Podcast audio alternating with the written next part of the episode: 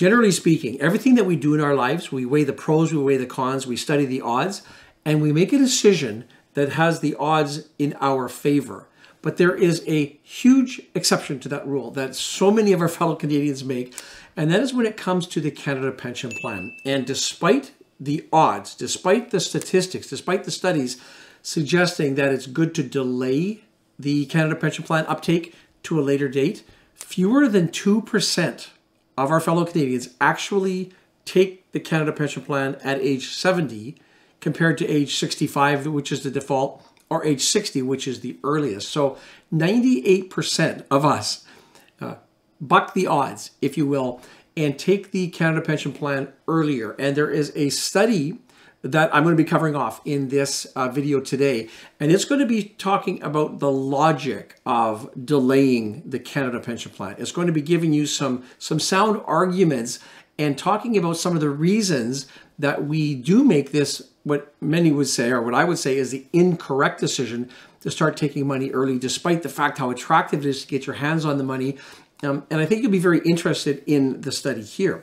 If you are interested in additional retirement planning, uh, financial planning type uh, of uh, videos. We have a playlist on this channel which covers off things like CPP, OAS, government benefits, uh, how to come up and make these decisions. I would also point you to uh, Parallel Wealth. This is an, a fellow YouTuber here in Canada, and he has, this is Adam Bourne is the creator's name, and he has an amazing assortment of videos that come to how to decide uh, basically all financial planning related uh, decisions that you're going to have to make. But he does focus and put a lot of attention on uh, uh, government benefits specifically. So whether that's Canada Pension Plan, whether it's old age security, whether it's the guaranteed income supplement, etc.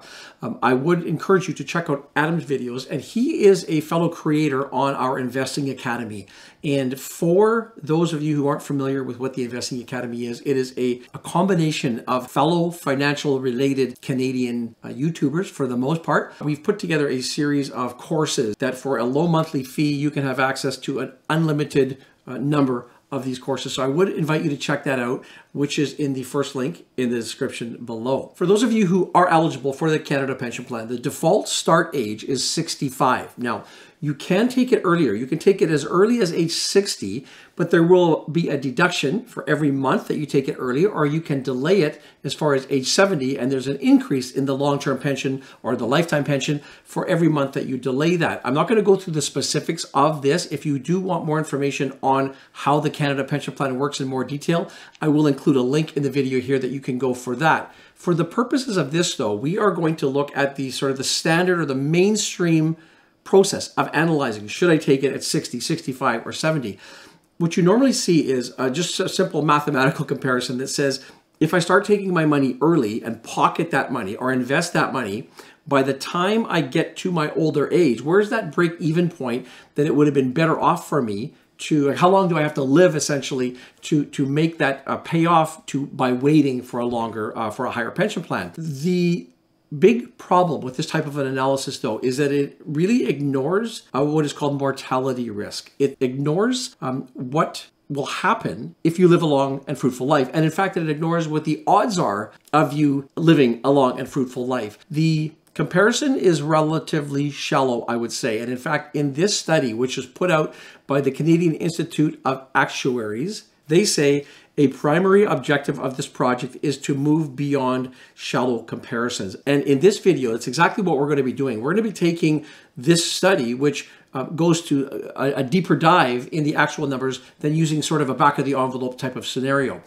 they've come up or they came up with a, a, methodology here which really almost is a one size fits all solution.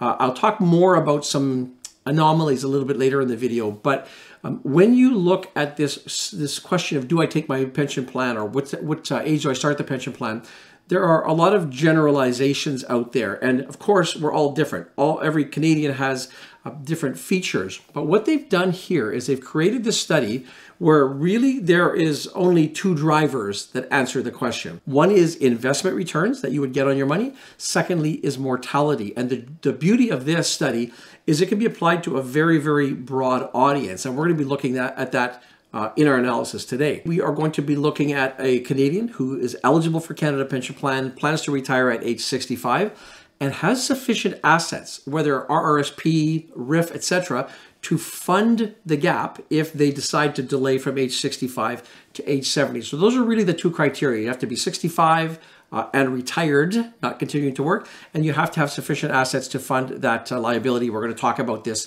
in just a moment here. There are two main goals of the study, and I'll read those directly from their report. Goal one is to comprehensively quantify the trade offs in delaying CPP payments, both in terms of risk as well as return for Canadians with various financial and personal circumstances, and two, to present the results so that they are meaningful and accessible to a wider audience, such as professionals in the financial service industry, to help better inform the decision about when to take up a CPP pension. The evaluation essentially is reduced to two questions. Number one, what are the risks and consumption trade offs between one, delaying CPP payments to age 70 and using the RRSP or RRIF savings to bridge the five year gap between ages 65 and 70, and two, taking CPP payments at age 65 and self-managing the RRSP slash RIF savings. Without spoiling the ending, the study does actually conclude that it's better to delay for most uh, Canadians. However,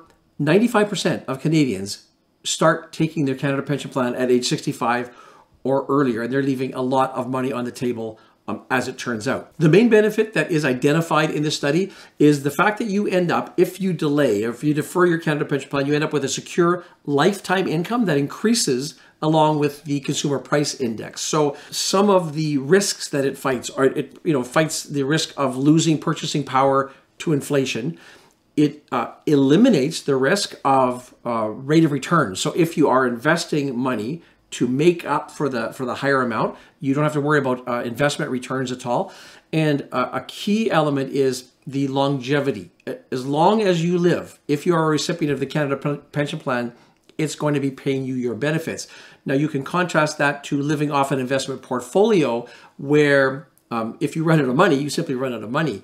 And uh, although if you have a ton of money put aside. Um, that may not be a concern of yours, uh, but a lot of people uh, do, in fact, worry about having enough money to provide them uh, through their income, uh, through their retirement years, especially if they're planning on living to uh, to a longer age. To get a little bit deeper into the specifics of the study, they really compare two main scenarios, and they look at two different options. Option one is to delay the CPP payments from age 65 to 70 using a portion of RRSP or RRIF savings, or called the bridging funds in this case, to provide for withdrawals during that five year period that exactly match the income that the CPP pension, adjusted for inflation, will provide when the individual takes it up at age 70, versus option two is to claim your CPP payments at age 65 and then self-manage the portion of the RRSP slash RRIF savings that would otherwise have been used to bridge that five-year gap in option one over retirement so as to achieve the same net annual income as in option one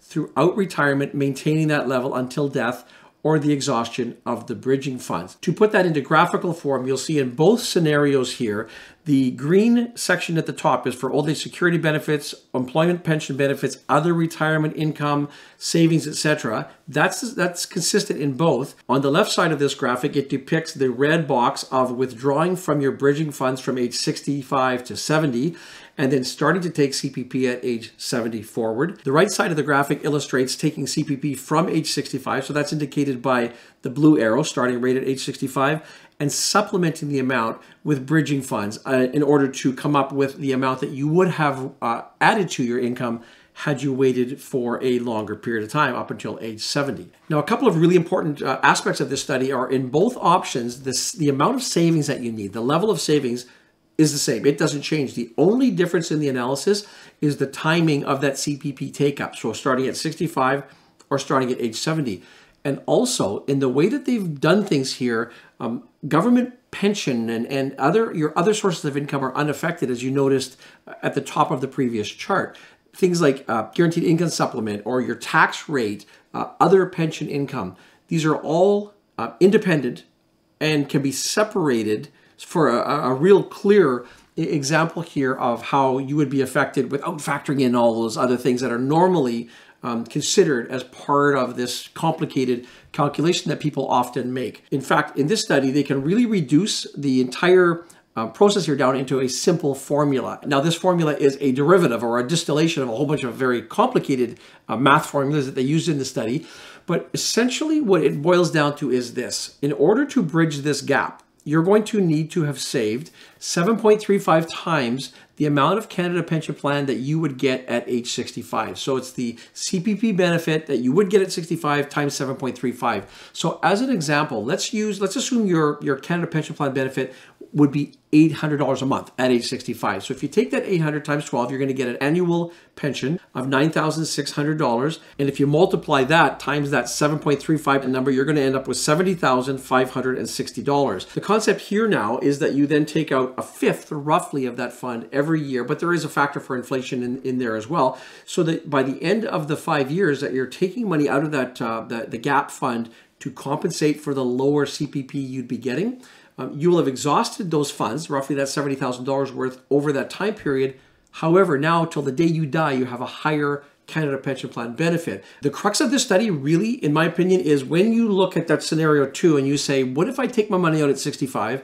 I invest that money, and this is the argument that is typically used. Um, how does that work out? And they look at two different scenarios. One is putting the money into risk-free assets, and one is elevating the game a little bit and putting things into uh, putting you know putting that gap fund into risky assets or risk assets. And the first scenario, which they call apples to apples, looks at taking the money out at 65, and in their analysis.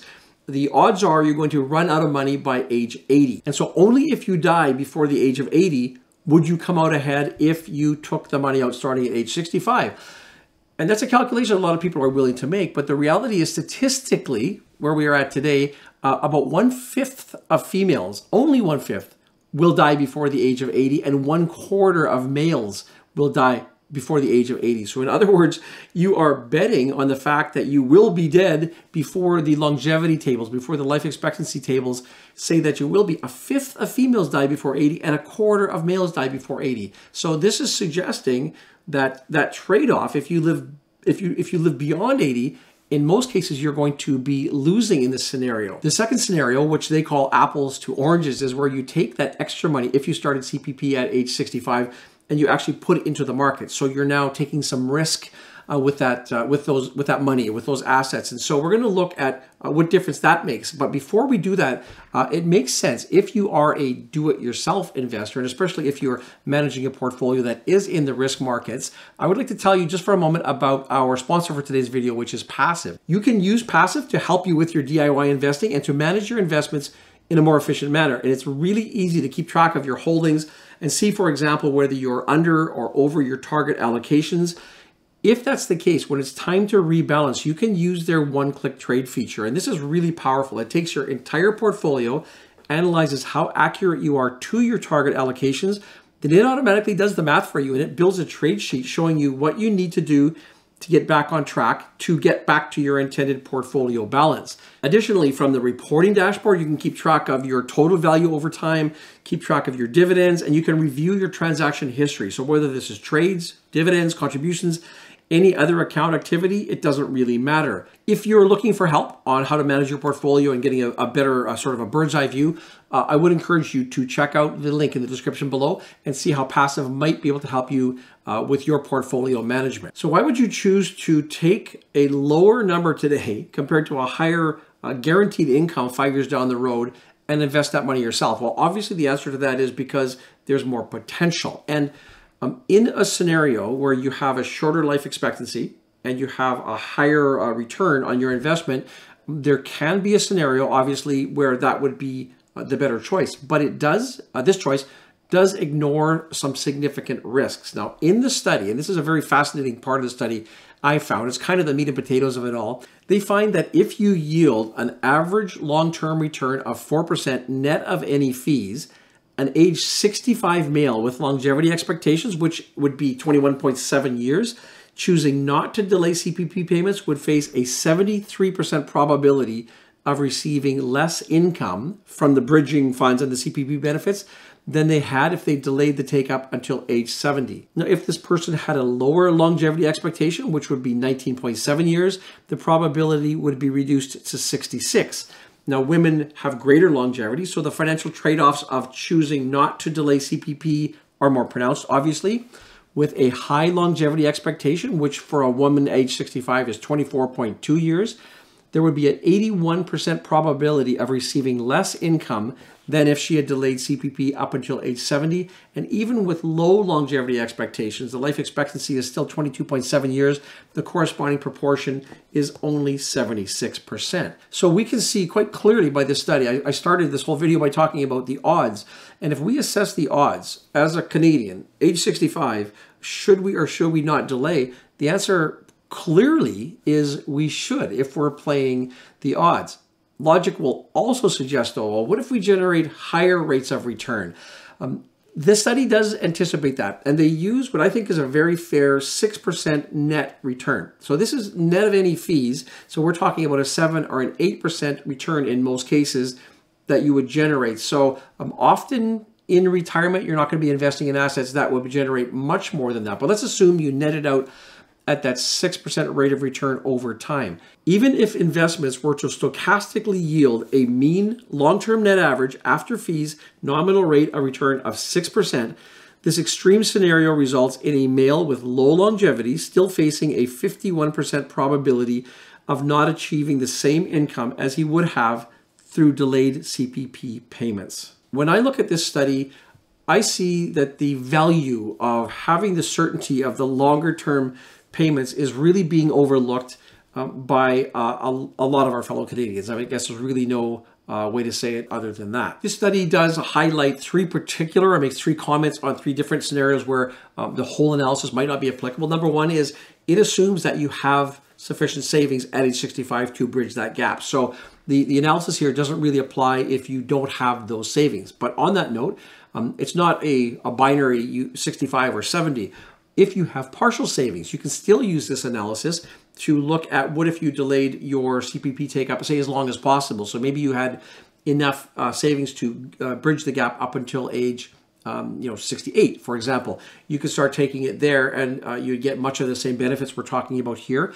Um, and they're also highlighted, there may be some particular circumstances related to the way the tax system works. So there's marginal tax rate issues that would be uh, very unique, but might be applicable. That would sort of throw everything here out.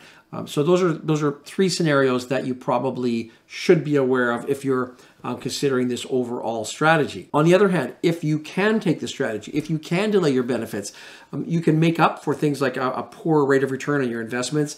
Um, if the if we're in a high inflationary environment, um, this can help out there. And if you are living longer, you know, a benefit is if you live longer, there's no no timeline. You never run out of the Canada Pension Plan benefit. So it does um, help mitigate some of the risks. I mean, the number one risk and a, a huge concern people have um, who don't have a ton of extra money is what if I run out of money? What if I live longer and, and um, you know just just run short? So that's always a fear. Obviously, having a higher level of secure guaranteed income would be benefit there.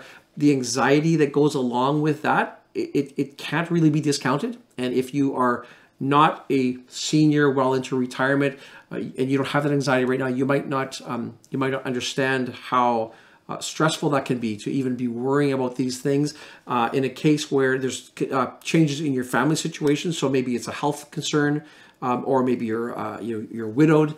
Uh, then that's possible that you maybe lose out on some pension benefits, etc. There, um, and also don't discount the fact that if you have a fixed pension, but it's not uh, adjusted for inflation.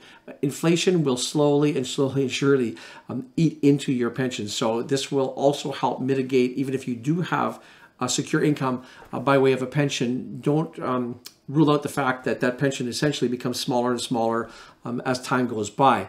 One point on this, and this is always a controversial point when it comes to Canada Pension Plan, is um, well, what if I die early? And you know, you hear quite often, I, I put in the plan all my life, and I uh, and I save it, and, and then I die, and you know, I don't get anything.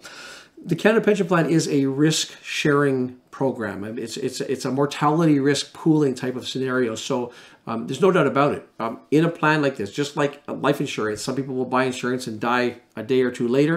Other people will buy life insurance and pay for years and years and years uh, without collecting on the benefits there. So the the in a plan like this, certainly those who live longer in retirement will benefit.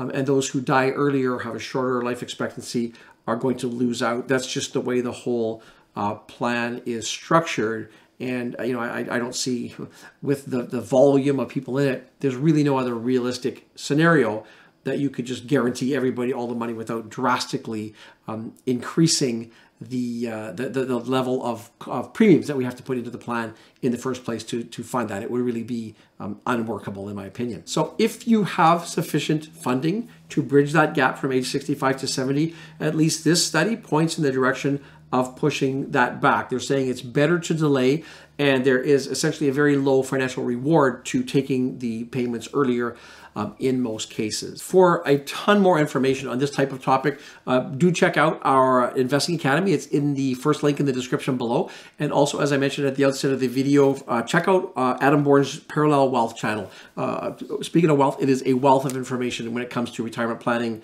uh, pension planning, etc. So with that, I will thank you for watching the video and I do look forward to seeing you in the next video.